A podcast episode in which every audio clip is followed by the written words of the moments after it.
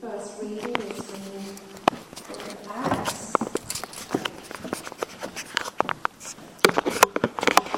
This is Acts chapter four. I'm going to get mic'd up. There we go. This is Acts chapter four, from verse twenty-two to thirty-one. And it starts halfway through a story, so I have to forgive that. For the man who was miraculously healed was over forty years old.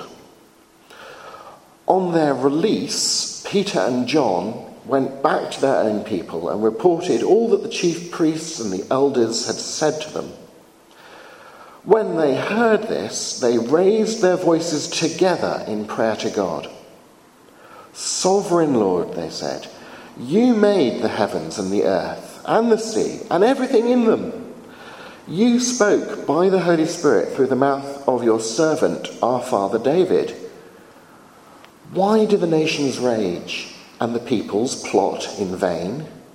The kings of the earth rise up and the rulers band together against the Lord and against his anointed one.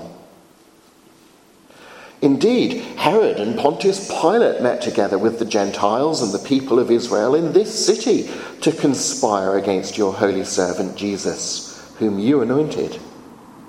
They did what your power and will had decided beforehand should happen. Now, Lord, consider their threats and enable your servants to speak your word with great boldness. Stretch out your hand to heal and perform signs and wonders through the name of your holy servant Jesus." After they prayed, the place where they were meeting was shaken, and they were all filled with the Holy Spirit and spoke the word of God boldly.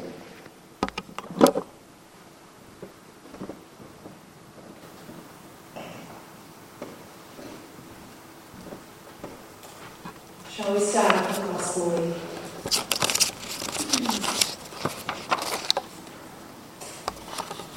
Hear the gospel of our Lord Jesus Christ according to Matthew.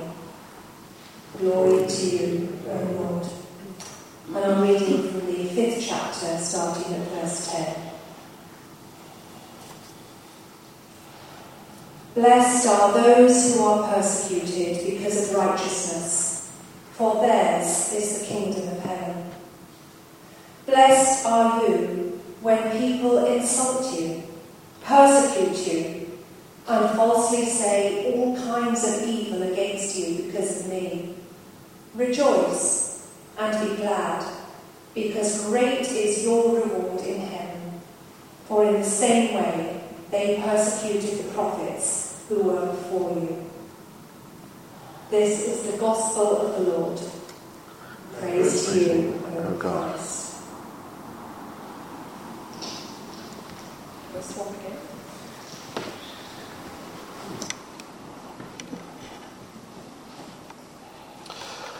So the passage that we had from the book of Acts, as I said, it starts halfway through the story. But that story is Peter's healing of the lame man at the temple. You may recall the song that I certainly used to sing in Sunday school. Peter and John went to pray and met a lame man on the way. Then Peter and John are arrested by the temple authorities. An arrest which actually gave them the opportunity to preach the gospel and provide miraculous evidence of its truth that could not be gainsaid. Hence the prayer about God turning even the rebellious nature of people to good ends, just as he had done with the crucifixion of Jesus at the hands of the authorities. As Thomas Aquinas famously wrote in his Summa Theologica, "This is part of the infinite goodness of God, that he should allow evil to exist and out of it produce good." Under the threat from those in power of continued chastisement if they preached the gospel of Jesus again, the fledgling Jerusalem church pray together that they'd have the boldness to ignore those threats, to see them as a further opportunity for God to bring good out of evil, and asking that the preaching of the gospel would continue to be confirmed by signs and wonders. As we seek to bring the gospel to our communities, should we expect persecution? Of course. Do not be surprised, my brothers and sisters, if the world hates you, says First John three thirteen. Indeed, Jesus warns, if they persecute me, they will persecute you also, in John fifteen twenty. And John also says in our New Testament passage, blessed are those who are persecuted because of righteousness, for theirs is the kingdom of heaven. Blessed are you when people insult you, persecute you, and falsely say all kinds of evil against you because of me. Rejoice and be glad, because great is your reward in heaven. For in the same way they persecuted the prophets who were before you. Of course, persecution comes in many forms. Unless we travel to certain foreign countries, we are unlikely to suffer torture or death for the sake of the gospel, as do many Christians today. But standing up for Jesus in our culture frequently does mean being insulted or being falsely accused of evil. You'll know this just from paying attention to our media. In such situations, we must be careful not to respond in kind. That is the, the natural fallen human nature response, isn't it? To lash back, give as good as you get. Instead, as Christians and followers of Christ, we're, we're called to rejoice and be glad. And we must take the opportunity to obey Jesus' command to love your enemies and pray for those who persecute you. Matthew five forty-four. Well, again, as we seek to bring the gospel to our communities, should we expect signs and wonders, particularly healing? Of course, although we should not perhaps expect them very often. After all, miracles are, by definition, the exception rather than the rule.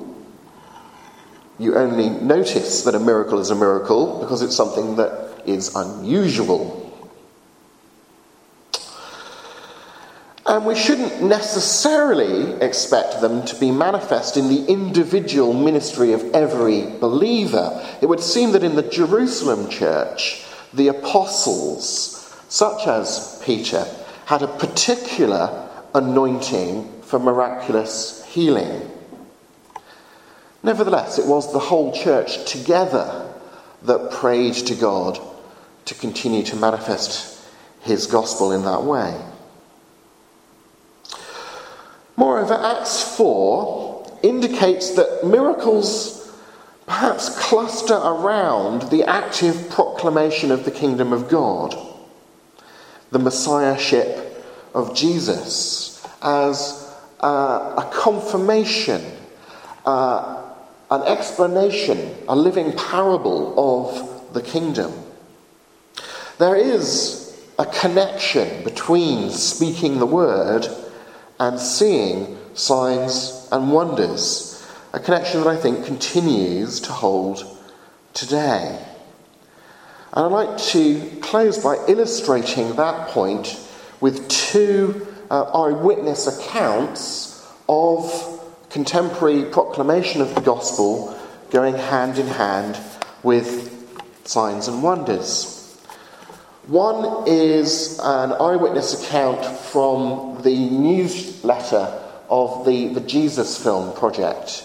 Uh, you may have heard about this um, Jesus film. It's been the, the most watched film um, in history, translated into the most languages and so on, and teams of missionaries take it all around the world and will set up a little uh, a projector and a screen in a field um, here, there and everywhere and show it to people.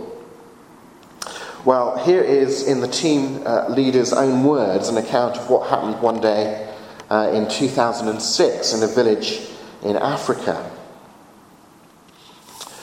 When I arrived, the worker was trying fruitlessly to persuade the chief. He wanted nothing to do with Jesus, the film, and declared, "I'm a Muslim. I'm a Muslim leader. I lead the mosque, and I'm the chief of this village. Since this village has existed, we have never allowed any other religion. You will do nothing here." With the Holy Spirit as my guide, I respectfully replied, "We're coming here to, to show you and your people the Jesus film. Preach the gospel and heal the sick." He responded, "What did you say? Heal the sick? Really? Is that possible?" "Yes, if you allow us to show the Jesus film and preach the gospel." He looked at his second in command and fell silent. There was a pause as he thought. The chief turned back to me and said, "Really? Heal the sick? Okay, we want to see this." With his permission, the film team went to work at a large soccer field. About five thousand people came that night and filled the field. It was standing room only. Something was happening. As the projector started, I went to the car and prayed, asking God to give me a word for those people when the film concluded. They were deeply moved by the Jesus film, and over the microphone I called out, "How many here recognise the need for a saviour?" Almost everyone raised his hand. There were a group of young people on my right. Some raised their hands and voices. "We want our sins to be forgiven." Then others on the other side cried out, "We want our sins to be forgiven." Everyone began crying out to God for mercy. So in that mercy, I led the entire group of five thousand in the prayer of salvation. And then I spoke to the crowd. "This Jesus is not only a saviour, but he is a healer. And today he wants to heal anyone who is sick. Bring your sick forward." So, one by one, they came. First, about twelve men and women with back problems. He healed them all instantly. They brought a young deaf boy, about eight years old. The Lord healed him. People kept coming and kept being healed. God was at work, affirming his word and his son. It was simply incredible. On my right stood the chief, the leader of the village and the mosque. Now I turned to him and said, "Do you see what's happening?" He answered, "Yes. Can I say something to my people?" I gave him the microphone and he stepped forward. To the five thousand he spoke, "What you have just seen is real, because there is no man who can do what you have seen unless God is with him. And with these people who have come to us, the Lord is with them. Now bring all the sick from the village, go home and bring them here." As I continued to pray for the people, a father came running. He was holding his daughter. She was seven years old, born totally blind. He pleaded with me, "Please pray for my daughter." I said, "Do you believe Jesus will heal her?" He answered, "That's why I brought her." I prayed and then moved my hand across her face. She started to move and followed my hand. She was able to see. She moved her head to the left, to the stage, to the lights.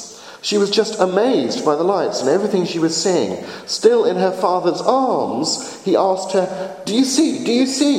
She turned her eyes to him and looked on her father's face for the first time in her life. She knew his voice, but had never seen his face. The look on both their faces was amazing. She answered, "I can see you.